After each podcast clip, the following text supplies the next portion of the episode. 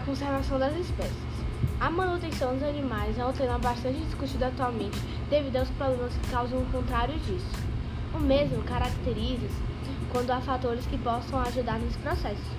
Porém, há várias razões que possam colaborar para a extinção das espécies, como ondas de calor, poluição, mudanças climáticas e a destruição do habitat. A poluição é um grande problema em relação a conservar essa categoria de seres vivos que pode trazer consequências a eles como doenças, é, ferimentos e complicações respiratórias.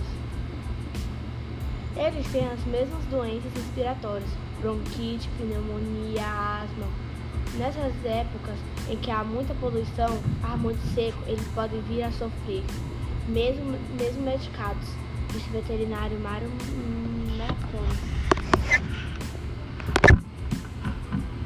Outro obstáculo é a mudança climática, que pode trazer sérias consequências.